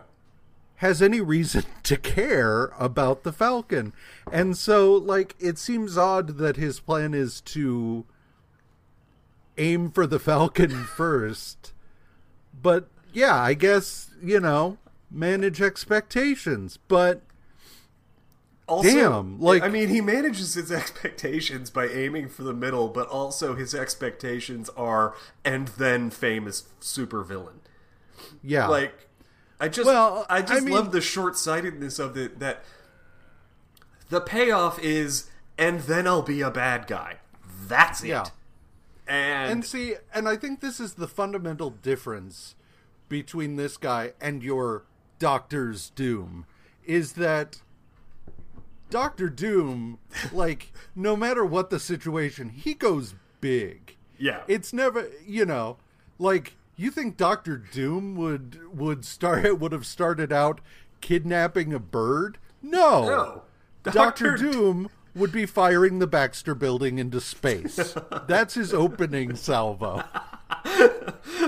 Well, I mean, we look at Doctor Doom just as an origin. Like his his entry onto the world stage is by killing a king. Like Yeah. after having spent years developing da- dark science. Like Yeah. you, this is a man Doctor Doctor Doom's origin. Doctor Doom's origin was tried to fight the devil, failed, became a king. This guy's origin was bought a crossbow, kidnapped a bird. Uh, like uh, to the point that I almost feel sorry for him, and you can tell that Falcon does at the end of this too, where he's just like, "Dude, what? Punch? Yeah. No, seriously, stay down. Punch. Okay. Yeah. Thanks for my bird. Bye." Uh, so yeah. tried to tried to fight the devil, failed, became a king instead. Yeah, yeah. Oh God. and yeah, like they couldn't even like this was not a character that this was this was a character that somebody tossed off before le- before like running out the door to lunch. Yeah. It was just like we need a character for a backup. Okay, here's a dude with an ugly arrow on his chest and they're like, "Fine, what's his deal?" And it's like, "Who gives a shit? He tries to kidnap a bird." And it's like, "All right." uh, uh, he kidnaps Red Wing. What? He kidnap? Why? Because he wants to be famous? Okay. What? I got a hot date with a sandwich. Man, Yeah. there's a deli. They're gonna run. I'm gonna be on fucking numbers if I don't get out of here now. Ugh, Go. So Captain America number 221 unfortunately has no bird kidnapping. No. Um, but This is the issue where, uh, all that stuff we said. yeah, all the Decker stuff happens where he basically is like, "What was my? I can't believe this was a good idea. Oh no!" Uh, Yeah. and that's after he quick- wins. Real quick. Real quick. Yeah. Cover by Gil Kane, Tony DeZuniga, and Danny Crespi. Written by Don Glut, David Kraft, and Steve Gerber. Inked by Mike Esposito. Lettered by Irving Watanabe. Edited by Archie Goodwin. Sorry, go ahead. And that's after he wins. Like he does he has his mental breakdown after he beats Captain America. Yeah. And then he goes back into the building where he transferred his consciousness from I just realized this is two for two on desecrating a body. Um it goes back in, gets his old, picks up his old body because remember, twelve foot tall Captain America, throws it across the room while berating that guy who is him, and basically has a total and complete breakdown. At the end of it, Cap, real Cap, comes in and is like, "Decker, get a grip on yourself." And he Decker's like, I swear to God, if sympathy from you is the one thing that is definitely going to break me. And he's like, Look, we can work this out. Um, it'll be okay. Like you don't need to fucking go through all this. And Decker's like, you know what? I think you're right. Um, but I'm gonna pull a Hulk and go hang out in the forests of Canada while I figure myself out. And Yeah. he's like, okay, man. Over. My my favorite part of this though is in the course of things Ameridroid like picks a dude out of the crowd and has him back up against him like back to back and then like compares their heights. And yeah his like we said his reaction is just like 12 feet. What the fuck did i do? 12 feet why 12 feet? Like yeah. But I, I i love the fact that he does that he has to get a sense of the scale here. He's just like i knew i was tall but damn i'm really goddamn tall. I so just yeah. That the, the the part where he loses touch with his humanity because of how tall he is. Yeah. Well, and I I think it's simply a matter of clearly whatever was wrong with Decker Yeah. was chemical. Um he had some sort of chemical imbalance and once he got himself out of that brain, Ah. he stopped and thought like holy shit, this this is weird, man. this is fucking weird. Wait a minute. I don't Uh, want to do any of this. Yeah. So, So yeah, Uh, he, he wanders out into the Canadian forests and uh, never to be seen again. I'm sure. uh, he does show up again. Yeah. He does show up one more time, and then he dies. Uh, the follow or the backup story in this issue is called "The Coming of Captain Avenger." It is written by Scott Edelman, penciled by Steve Steve Leialoha, inked by Al Gordon, colored by Irene Vartanov, lettered by Bruce Patterson, and edited by Archie Goodwin. Uh, at Avengers Mansion, uh, around the Avengers number 14 mark, uh, he is being a just a dipshit. Um, not because of anything he does in the issue, but it's Rick Jones. So Rick Jones is at Avengers Mansion and, like an asshole, falls into some equipment, which turns him into Captain Avenger, who has all the powers of the Avengers. Um, at that moment, the Avengers are attacked by Baron Zemo and the Masters of Evil, uh, who uses a thing to trap all of the Avengers in like a motionless state. Captain Avenger proceeds to defeat Baron Zemo, but in doing so, oh no, the Avengers will remain trapped that way. But oh no, it doesn't matter because Rick wakes up and it was all a dream.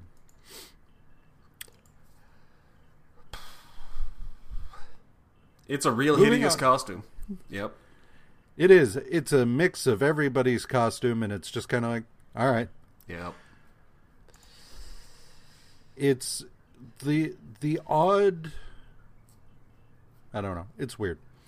Captain America number 222 has a cover by Ernie Chan and Danny Crespi, written by Steve Gerber, inked by John Tartaglione, Micah Sp- and Micah Esposito, lettered by Gaspar Saladino and Annette Kawecki, and edited by Jim Shooter. Captain America collapses in a, his apartment after dealing with just all that bullshit uh, when he comes under attack from a Volkswagen Beetle. uh, you know, like you do. Um, no one is driving it, it just attacks him. He manages to get it to crash through a wall. He then falls out the hole, but catches himself on a windowsill, pulls himself up. Old lady lets him in. He uses her phone. Um, and uh, makes a call. No one's around, and he's just like, huh, that's really weird. After he leaves out the window again, interesting choice, uh, the lady pulls off her face to reveal that it was actually Veda. I don't know what purpose that served. Yeah. Like, Other than to keep a tabs on Steve, right. but you But could, uh, Steve travels to the Pentagon in order to find uh, some information on who the hell he was before he became Captain America. Um, he finds a file uh, which provides a, f- key, a few pieces of information which leads him to Maryland. While he's there, or he heads to Maryland and talks to the editor of the local newspaper who knew the Rogers family. Uh, and he explains that his parents died in a plane crash in 1955. Uh, no one knows what the hell happened to the younger brother, but the older brother was killed at Pearl Harbor. Um, Steve is just like, shit, that's a lot. So he goes to the Lincoln Memorial to think about stuff when Lincoln comes to life and attacks him. Uh, he fights the the statue and destroys it. Um, reluctantly, of course, because he's Captain Goddamn America.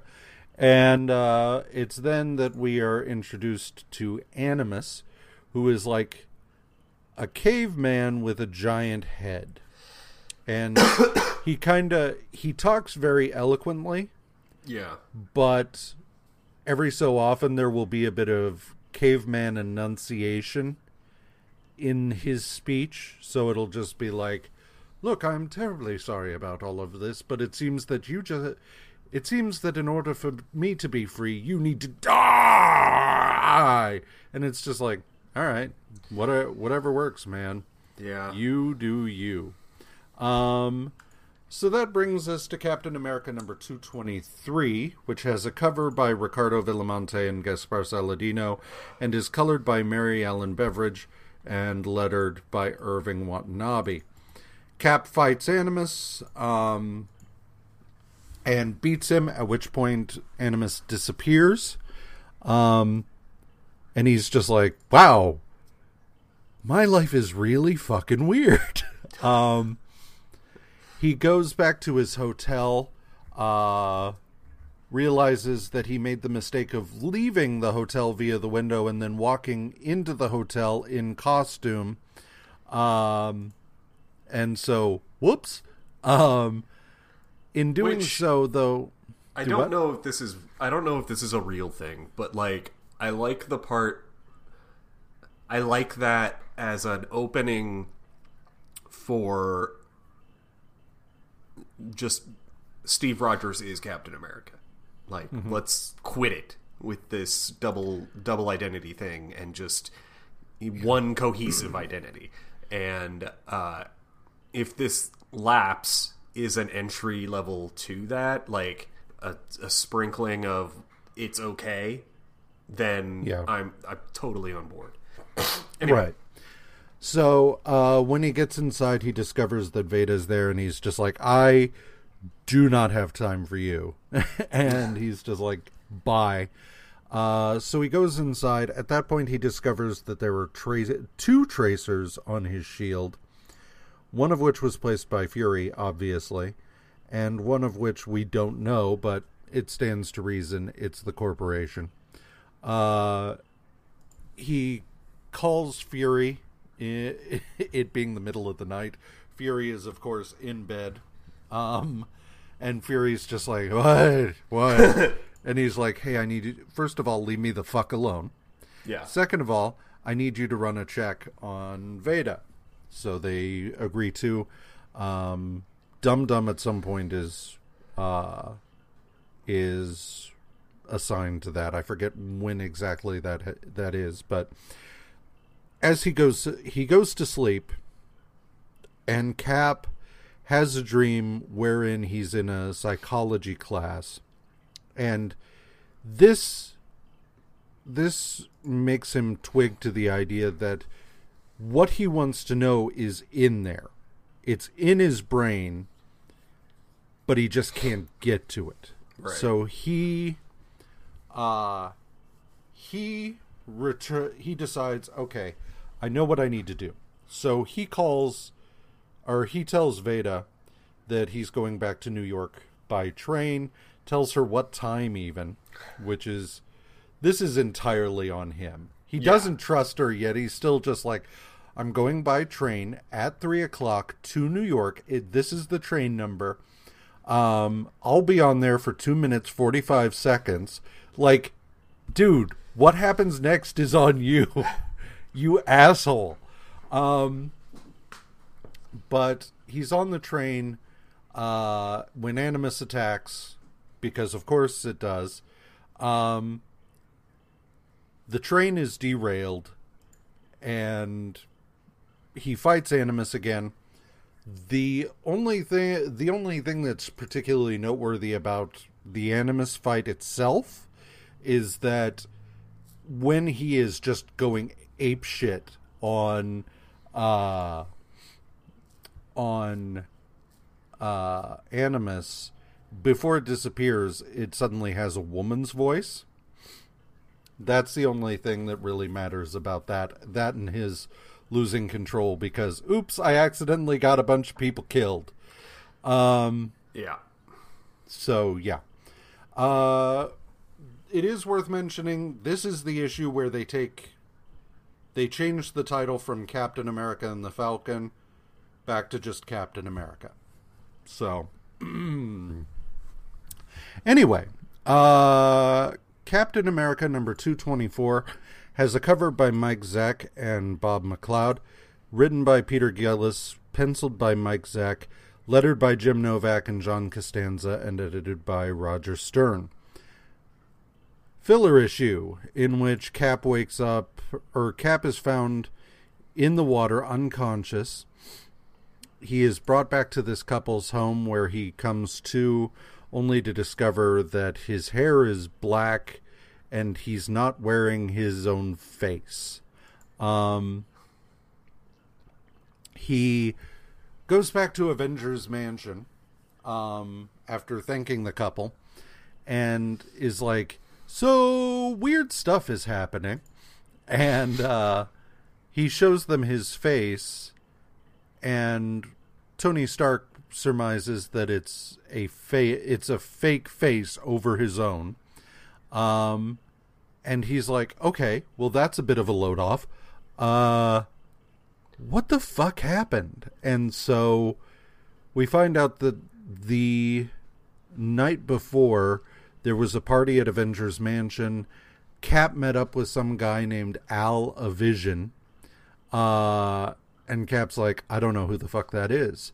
Um, and they're like, well, he said he was in the war. And Cap's like, I remember World War II, and I did not know anyone named Alavision back then. And they're like, well, maybe it was Vietnam. And he's like, okay, all right. Well, let's look into that. So he starts trying to find everything he can, but then eventually he finds out that Alavision was a uh, an alias used by this guy with which Cap was track it was protecting a and it goes back to the mad bomb uh, a shipment of mad bomb parts that they discovered somebody on the inside was working against them they tried to find out what was going on Al, or as his real name is Ken, were discovered, and Ken was killed and uh, tortured, or tortured and killed, in order to find out what they needed to know. So Cap goes and uh, he discovers that, uh, or he fights Tarantula and Mr. Luck from Luke Cage, uh, defeats them, and the Mad Bomb parts are protected. Hooray. Moving on. Yep. uh, Captain America number 225 has a cover by Frank Robbins and Terry Austin, written by Steve Gerber, uh, penciled by Sal Buscema, colored by George Roussos, and lettered by Irving Watanabe. Cap is very upset about the train derailment that is totally his fault, as he should be. Um, Nick Fury comes in and he's just like, "Well, good job. Uh, let's go." And this Cap's is a like, "How did you clusterfuck." know I?" yeah. Uh, Cap is like, "How did you know where I was?" And Nick Fury like points at all the cameras. um. How did you But- How did you know where I was? Are you still tracking me, dude? It's a train wreck between New York. it, it's it's a train wreck between Washington and New York. I a I had a guess, and then the cameras confirmed it, and he's like, "Oh, Yeah. sorry, it's all right. You're just tetchy." But uh, Nick Fury takes him to uh, Shield HQ. We find out that Cap's plan is to bring in Mason Harding uh, from the Mad Bomb storyline, uh, who to hopefully uh, help him access the memories he can't quite uh, get a hold of. Dum Dum shows up and he's like, "Here's Agent R," and Cap's like, "Yeah, she was there when I became Captain America." But her face has gotten kind of fucked up in the meantime, and they're just like, "Yeah, yeah, it did." So Cap goes and collects Harding, brings him back, um, and they begin the process of trying to unlock his memories. Um, as this is going on, the cor- the Kligger at the uh, corporation decides Veda has fucked up one too many times, so he turns her to ash. In the end, Cap is able to re-access the memories in his head, uh, which are not the. This is not the origin of Captain America. You know, uh, which is that he's from Maryland. His older brother served in the military. Uh, his father was a diplomat. His brother was killed in, at Pearl Harbor. He ran. He left and went to New York to go to art school. Um, and then when the Pearl Harbor attack happened, he tried to sign up and sign up and sign up, and that's when he became Captain America. Uh, these are all false memories. So you're not a, you're not misremembering things or anything like that. This is all bullshit. But ostensibly it's a success. However, uh, Captain America's body, uh, when they're done, reverts to what it was before the serum. Hooray. Um, so, real quick, Captain America number 20, 226 has a cover by Ron Wilson, Dan Green, and Danny Crespi, written by Roger McKenzie, penciled by Sal Buscema, colored by Don Warfield, and lettered by Gaspar Saladino and Diana Albers. Um, Cap is reeling from the uh, sudden reversion of his body to its 4-H status, or is that yeah? 4-H is military f- Thought it was four. washout. 4F. Damn it! I get those turned around. Fuck. One Whatever. is cows and sheep, and the other is yeah. Is when you have the physique of a cow.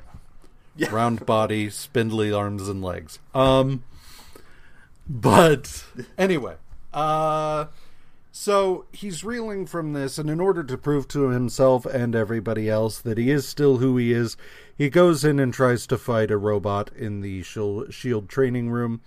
Fury's like, "Damn it, you don't have to do this. You're a goddamn hero. Just sit down for a minute." And uh, but Cap is like, nope, gonna do this. So he fights the robot. Um, Fury shuts it down. However, then one of the shield agents becomes the Red Skull all of a sudden. Don't worry, we'll get there. Um, and in the course of things, the control panel gets smashed, which causes the robot to reactivate and try to kill uh, Cap. At that point, every shield agent starts becoming the Red Skull. Um, Fury tries to stop all of this, but isn't able to. Um, Cap, meanwhile, is getting is surviving, but is getting pretty well trounced by the robot, which then grabs him and uh, starts electrocuting him. Uh, but then the super soldier serum kicks back in. He becomes full blown Captain America again, destroys the robot, but then the door opens. All the Red Skulls come in, and they've got Nick Fury captive. Yep. Captain America number 227 with a cover by Jerry Bingham, colored by George Roussos, and lettered by Rich Parker or Rick Parker. Um, Captain America's on the run from all these Red Skulls. Um, the Red Skull is on board now and gloating. Um, he has Nick Fury chained up and positioned under a uh, huge magnifying glass, basic or like And this is what this is what you do. Come on, right? Yeah, Like this right. is a plan. Yes. this is a this is a death trap right Yeah, here. right. This is how you. This is how you should have a show like This is how you threaten a superhero. this old death trap. right. starring Red Skull. Um, but Yeah, Cap comes and confronts the Red Skull, and there's a this this exchange is interesting because uh he is he, Red Skull warns him that if he approaches he will go ahead and activate the death trap killing Fury sooner. If he waits and does nothing, Fury will die. Either way, Fury will die, blah, blah, blah. Um, Cap has some momentary paralysis as he recalls failing Bucky and everything. And he's like, oh no, it's happening again. Um, but in um in the process as Fury cooks Fury is like calling out like play make it stop ah burn um which makes Cap realize no this is bullshit so he attacks the skull takes the control unit and deactivates the satellite that the Red Skull is using to uh, turn everybody into Red Skulls. In doing so, Cap is proven correct as the Red Skull changes into Nick Fury, and we discover that the Nick Fury that was ostensibly baked was actually an LMD. It's a good plan. Yeah. And it works out, you know. I like the way Cap figures it out and is like, well, you're really intent on having me kill you. Hmm. Yeah, pretty much. Uh, the overall, this run of Captain America was kind of all over the place. It was definitely um, a mixed bag. Because there were some really interesting things. Um, well, let me rephrase that. Some things that looked like they were going to be interesting, but then wound up being kind of meh. Um, and then some stuff that was just patently hilarious. uh, so I guess, I guess in the end, the fact that we were laughing so hard about some of this elevates the run somewhat. Um, yeah your your mileage may vary if you read them, but you know, I at least had a good time with them. Yeah. They were not so. difficult to read, which was helpful. Um, sometimes yeah. Cap, sometimes Cap gets a little draggy, but this was fairly easy to blow or run through. So yeah, yeah, that's was. also something that sounds negative, but is actually kind of pretty positive. No, it it, it is. It was not. A, it was not a slog. Yeah. Which sometimes that can be a really good thing. Um. So yeah. So the last book of the week is Marvel Premiere number forty-two, uh, which features Tigra, and the cover is by Dave Cockrum and John Costanza uh, it is written by Ed Hannigan and John Warner, penciled by Mike Vosburg, inked by Ernie Chan, colored by Francois Mouly, uh, lettered by John Costanza, and edited by Jim Shooter. The short version is Tigra's in New Orleans. And uh, everybody's looking for Dr. Tumolo. Uh, because this one guy who was carrying something got attacked and wound up dead. Uh, which we then see in part two. Yeah. But it doesn't indicate that it was a flashback. The only reason you know it's a flashback is because they, in part one, they're talking about him in the past tense. You're right. But whatever. Uh, finally, Tigra comes across Dr. Tumolo under a street lamp, but she's being like weird. She approaches, and Dr. Tumolo says, I'm really sorry. I wish I could see you again. Uh, Ta- Tabur has the ray. She manages to cover all of this and then disappears. So Tigra goes and meets up with the cat people who are all just like, ah, so bad news. And she's like, Dr. Tumolo, is it? Because something weird just happened. And they're like, yeah, so we found Dr. Tumolo's body in a random tunnel. Um, so a thing that our people can do is we can contact those close to us uh, in cases of emergency. However, uh, it kills us.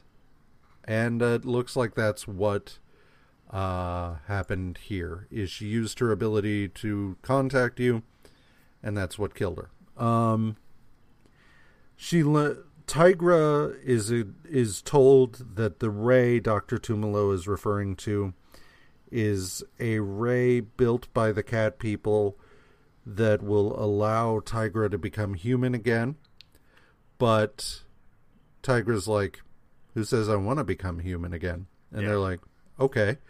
But this guy, Tabur, who was one of the High Evolutionary's new men, when the new men had their falling out and all of that with the uh, with the uh, man wolf, whatever, the beast, Man beast. man beast, um, the devil. Uh, Yeah, definitely Tabur wound not up. Satan. Do what? Definitely not Satan. uh, Tabur wound up uh, separated from them and was taken in by the cat people. But apparently, Tabur was sick of the cat people having to hide, so he decides to take this ray and use it to devolve all of the human beings.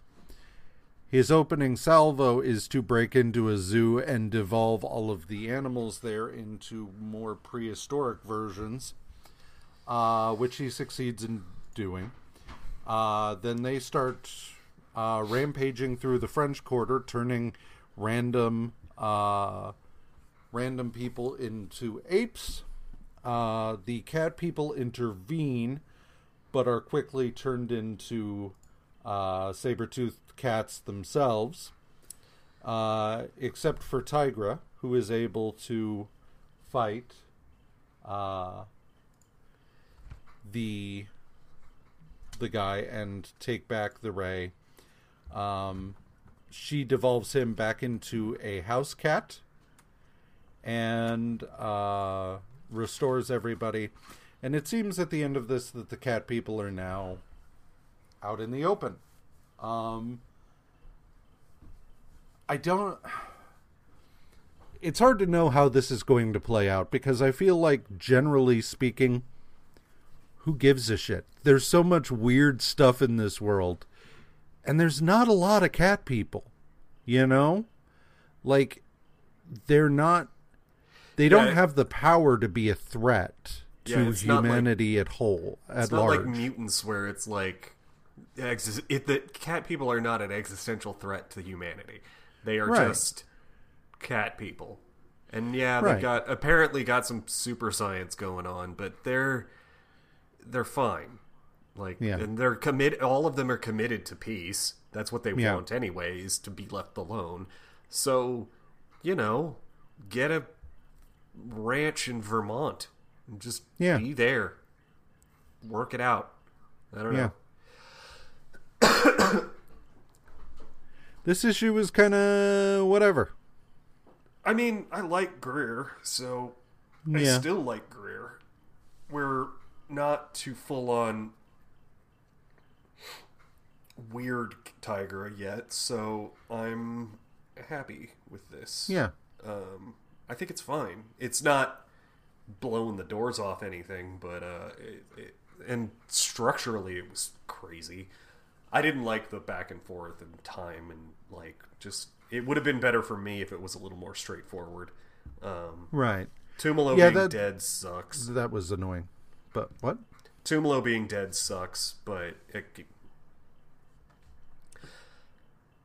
it it blows because it feels like they don't have direction for Tigra, which is is fine, and maybe that's what this is is hard reset. She's on her own now. Now we can go. We can figure out what the hell is going on with her and do a story about that. But Yeah. Yeah, they really do need to they really do need to decide what she's going to be. yeah, Um because a lot every everything we've read with her lately has just been kind of it's not been terrible but it just all seems very directionless. And I don't know I don't really know what the point of her is at this point in time other than to be a cat lady. And maybe that's enough i'm just saying like she doesn't really have a supporting cast as such other than dr Tumolo yeah. but now dr Tumolo's dead so That's what that's what I mean. Is like we can do a hard reset now, and Yeah. give her a direction and pick up some people along the way. I think that's possible. yeah I don't know that they do that. if they have i've never seen any of it but i've never paid that much attention to tigra so i'm i'm willing to be proven wrong in that regard i just it's just been all over the place in general because like the first that first issue was if i remember right was it the first issue or just the first full run i really enjoyed the shit out of the cat and then yeah as soon as they went tigra and cat people and all of that it was just like does someone have a plan or are we just spinning the wheels and hoping something Right. works um, Right. And and like at least when they were doing when we read that bit with Tigra in um was that Marvel Premiere or was that something else? When we when we read the bit where she had she was like fighting the Super-Skrull and all that shit, yeah I was at least willing to give them the benefit of the doubt that maybe we were building toward something like that. Yeah. But then that ended, and since then it's just been kind of like she's around. Okay, whatever. Top five. top five The Watcher's Guide's Top 5. Top 5. Number five, in lieu of a gi- an in lieu of answers, a giant robot. Which it was just so weird to spend all that time getting him to like how remember this thing that you did years ago? And he's like yes but that's not here. That was in la and he's like yes but a giant robot. What? Uh number four uh machine man takes a cab ride. I thought that was actually pretty insightful for Jack Kirby. Uh, the, the the conversation on minority and like for Kirby, that's pretty good. And again, like there were things about Machine Man that I was like, this is good, but why is it here? What are we doing? right. Number three, uh, Falcon getting a leadership position. I just like that. He does deserve it by now. Uh, he needs. I'm interested to see where that's going to pay off. Uh, should be fun. Number two, Skinny Cap fights the robot um, because that's what Captain America is. Like, I like. And again, that's another melding of like Steve and Cap are the same person. And Right. uh, like Captain America fights even though he he's small. Like he just does that. Yeah. Um, it isn't the powers; it's the man. That kind of thing. And then uh, number one is the last few pages of uh, Power Man and Iron Fist number fifty, where Misty and uh, Luke talk about how shooting a man in the face would be a mistake. Um, it's reflective for both of them, and I enjoyed that. So Yeah. that is Yes. me. Um, public service announcement: shooting a man in the face would be a mistake, unless it's Bob Balaban. I don't know who that is. No. Uh, I randomly decided it would be really funny to like have something against Bob Balaban, who is a writer, actor, character actor, producer, and just an innocuous dude. Like as far as I can tell, he's never done anything to anyone ever. and when he's in movies, he's just like competent. He shows up, he's low key, he does his thing. But I decided, you know what? Fuck Bob Balaban. Um So yeah. I know But this dude. But if anyone else don't shoot them in the face. So anyway, that was your number 1? yep. Okay. Uh number 5. I I'm on this team and I have skates. Look, I get I'm sure you're a real terror at roller derby, but this is Shield for God's sake. Like Yeah. I know the Great Lakes Avengers need help. Uh pay them a visit. Like this is not the place for you, bro. Also, they were all just assholes.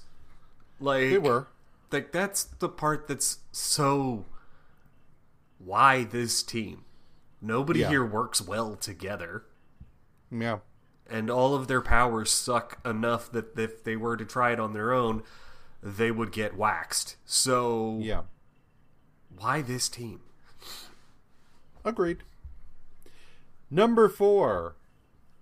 Why did I make myself 12 feet tall? Why did I do this? How does that make sense?